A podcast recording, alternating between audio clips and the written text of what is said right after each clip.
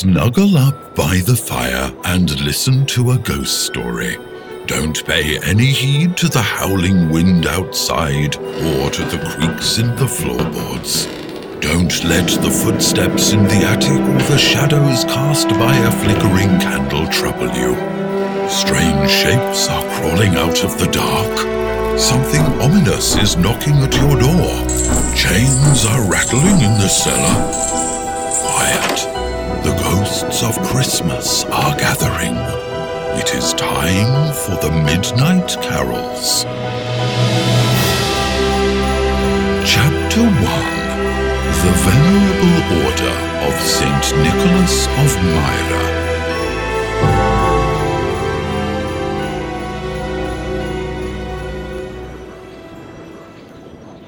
It is difficult to pinpoint the exact moment when unease and trepidation turn into fear if the object of that fear is not obviously before the eyes. Impressions gather beneath the surface of consciousness, a tangled mess of perspectives, memories, and sensations, gently stirring just beyond the reach of the mind's rational faculties.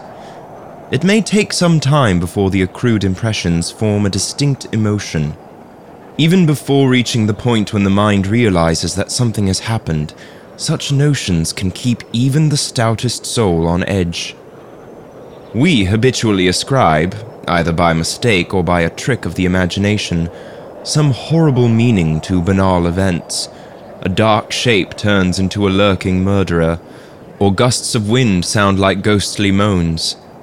But it is my experience that, too often, we fail to notice the horror that hides beneath the veneer of triviality. This lesson I learned on Christmas Eve when I was an undergraduate. Since that night, I have spent every Christmas in anguish, though nobody ever suspected it. Only years later would a small toy soldier remind me of the season's magic and wonder.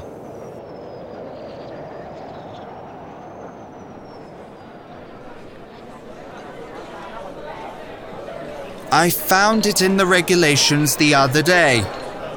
And that's the gospel truth. Why don't you do it then? Collections are next week. Why don't you put your money and your reputation where your mouth is? Ah, You don't understand. This rule only applies to end of year examinations. Subfusc isn't required for collections. Wearing the full fusk wouldn't make any difference. I've been exceedingly clear on that matter. Ah, that's what I thought. Either you admit you were trying to wind me up, or you're just a coward. Any candidate presenting himself at the examinations wearing the full fusk attire shall be entitled to a glass of sherry. I've heard that too. Oh, but don't forget your sword, or else the proctor will fine you a shilling for a breach of decorum. Don't you have anything better to do than arguing about regulations? Edith wasn't an excitable individual. In all truthfulness, I had always considered her as a rather dull creature whose main saving grace was her belonging to the fair sex. I greeted her warmly, hoping that her presence would suffice to deflect the conversation away from the arcane technicalities of academic dress. If I had known the repercussions of what she would propose, I would have left then and there. I can't deny that I felt a hint of unease at her eagerness and elated expression. I dismissed my impressions as a result of an uncharitable assessment of her character and focused on what she had to say. I found it. I can't believe I found it after all this time. What did you find, darling? The proverbial needle in a haystack? Did you finally find your feet and your degree? As long as you don't find me wanting, I won't complain. Even Robert's puns didn't detract Edith from her excitement. She waved her hand to dismiss his question. The book. I found the book this morning. You barge in here, interrupting our inebriation to clamour that you found a book. You should have asked sooner. I would have shown you to the library. Rumour has it that they've got plenty of books there. Imagine that. Edith remained unperturbed by my friend's attempts at humor. As for me, I knew better than to try interrupting her.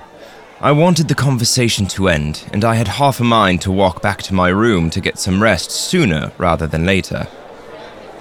Not a book. I found the book. The admission ledger of the Merry Gentlemen, the most venerable order of St. Nicholas of Myra. Oh, don't tell me you've never heard about them. It's one of the university's most exclusive dining societies. I shouldn't have been surprised.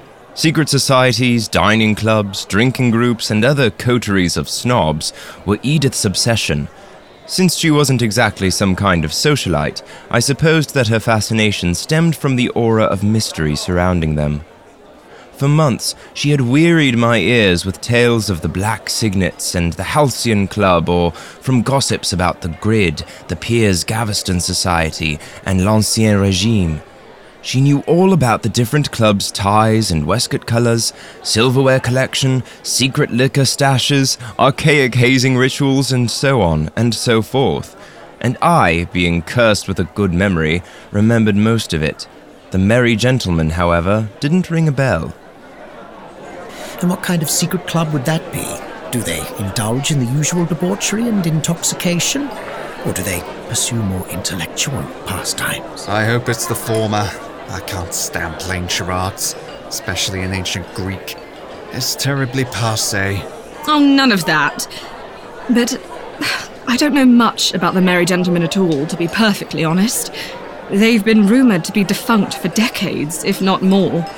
I suppose my investigations into the matter of dining clubs and drinking societies must have attracted their attention, because a note regarding membership to the Order of St. Nicholas was left in my pigeonhole.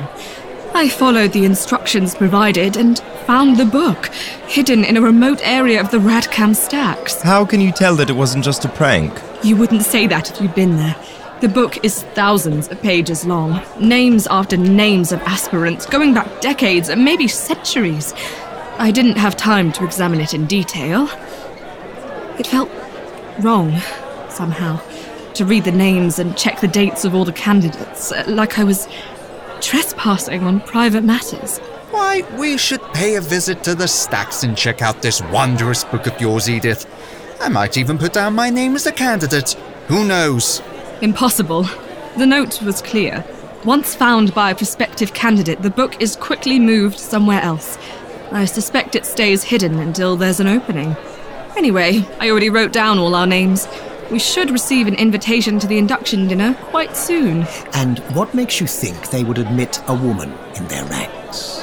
With a name like Merry Gentleman, it seems like a long shot. You'll see.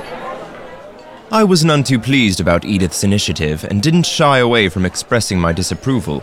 She remained unfazed and dismissed my concerns. The opportunity, she assured me, was just too good to pass up, and there was no doubt in her mind that I would thank her later. As for Robert and Algy, they didn't seem to care one way or the other as long as they could resume drinking.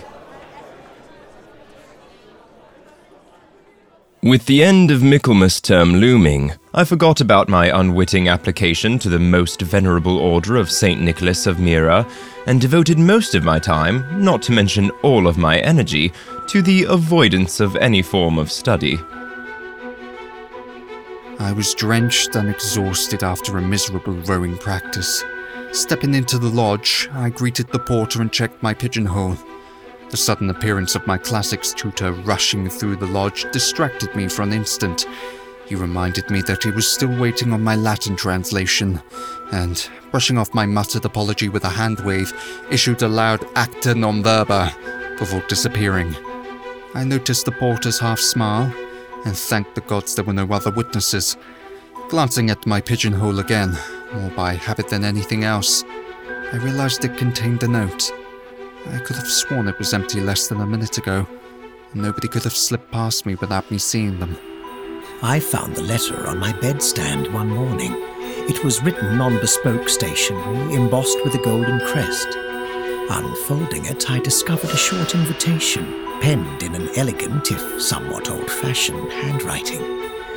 The pleasure of my company was requested at the induction dinner of the Order of St. Nicholas on the eve of Christmas for a night of mirth and merriment. The dinner would take place in the old library on the first floor of the Hawksmoor building in a nearby college. The privileges of full membership would be bestowed on a select few at the conclusion of the evening. I had finally done it. I was, well, we all were, about to join the happy few. No more queuing for ents, going to bops with the hoi polloi, or mixing with the populace at formals. Not that I minded either way. The whole process seemed to me nothing more than a convoluted way to pass the time. It just so happened that, for reasons unconnected to the events related in this account, I wasn't planning on spending Christmas with my family that year.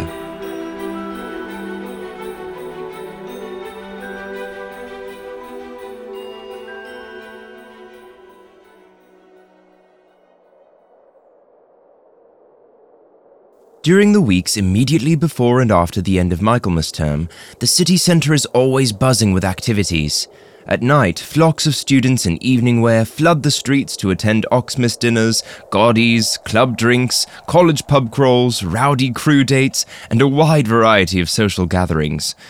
By comparison, I found the streets completely deserted on Christmas Eve.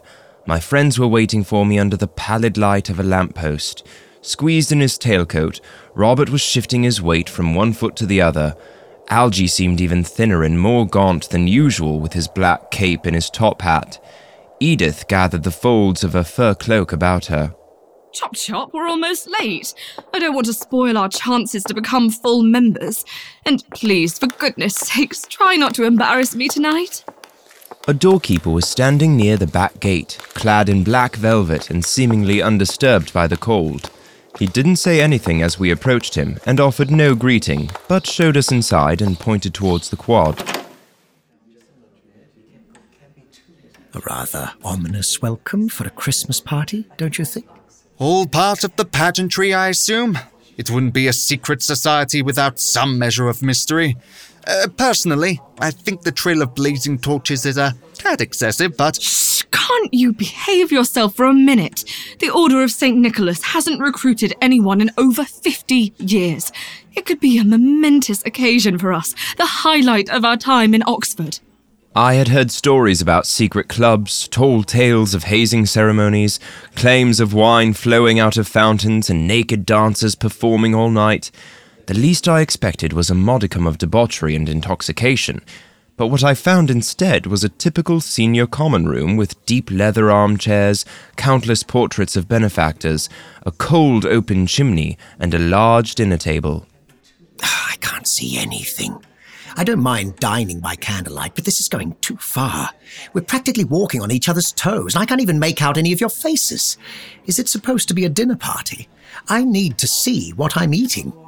It feels more like a wig than a dinner party, if you ask me.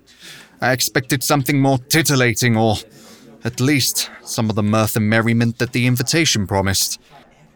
I was pondering over the practice of purposeful sleeplessness and its variations, from waking the dead to celebrating Christmas Eve, when I felt Edith tugging my sleeve. There was a stir at the other end of the room, followed by a wave of whispers full of eagerness and anticipation. A faint orange light was dancing in the corridor. Unease swept across the room when the procession finally emerged from the door. First came the torchbearer, a diminutive young man with curly hair holding a burning piece of charred wood. A small group of students followed him, carrying a huge log on their shoulders and swinging from side to side. Would you look at that dress? It's incredible. I was used to seeing people wear strange academic garments, but I had to admit that I had never encountered anything even remotely like this. The man's headdress looked like a crown, but it was made of dark brocade embroidered with gold and adorned with jewels. He wore a long mantle, open in front and decorated with gold cloth and silver threads. His crooked staff was carved and clanked against the floor before each step. That's ridiculous. Why can't we skip the nonsense and go straight to the part where we eat and drink? After walking around the room, the procession stopped in front of the chimney. The log bearers placed their burden in the hearth and arranged themselves in a half circle behind their oddly dressed leader. The air was heavy with expectation, and the attendees seemed to be holding their breath.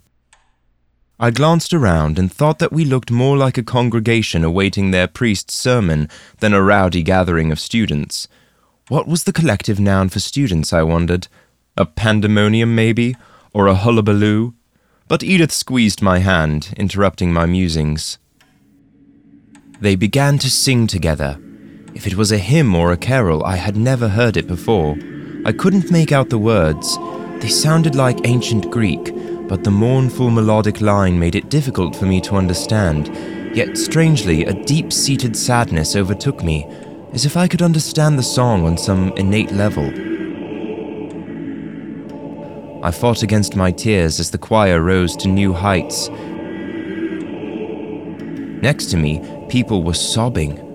The last notes were still echoing in the room when the torchbearer heaved the charred piece of wood above his head.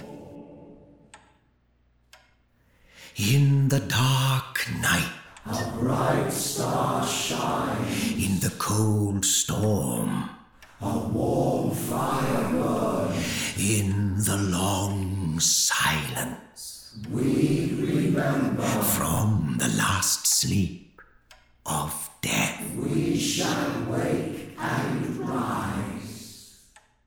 The torchbearer placed the burning piece of wood in the hearth, and soon a joyful fire was crackling in the chimney. As candles were lighted and various trays of food and drink were being carried from the kitchens. The feast was a far cry from the rampant hedonism I had expected from a clandestine drinking and dining club. Everything was perfectly adequate, but it was nothing to fret about. Robert, for one, seemed to enjoy the traditional dishes. Are you going to eat your root vegetables? And the Yorkshire pudding. Look at that beauty. If that's the kind of food we can expect, count me in. Beats the college grub and no mistake. There's even foie gras and seafood.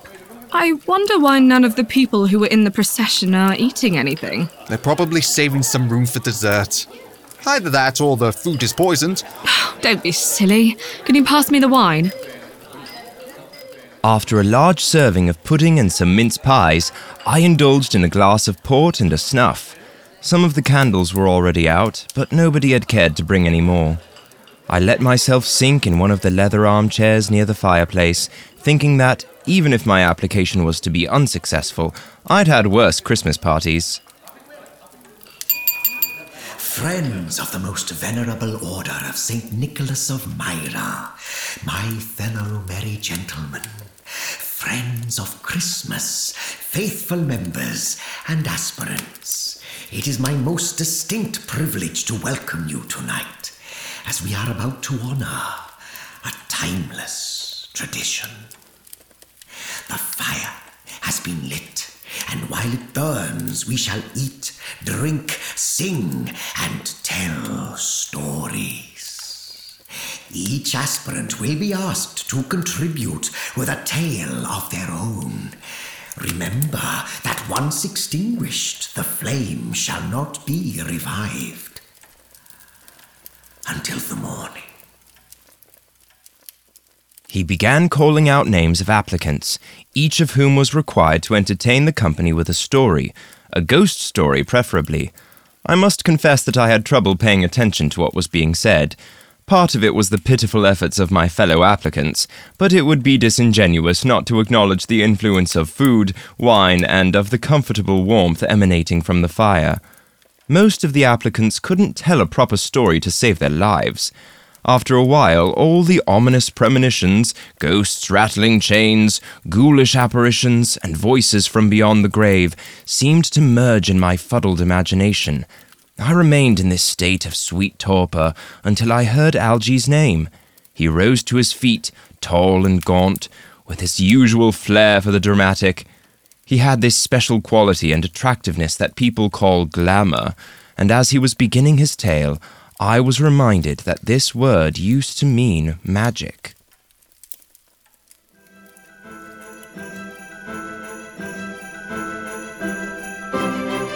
Chapter 1 of The Midnight Carols featured Michael Garamoni as Montague, Carmelo Viviani as Algernon, Kristen Holland as Robert and the Celebrant, Elizabeth Plant as Edith, and Peter Coates as the announcer. Sound design by Jamie Stoffer from JLS Audio.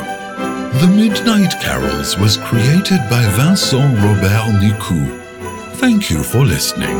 don't forget to tune in next week for the next episode.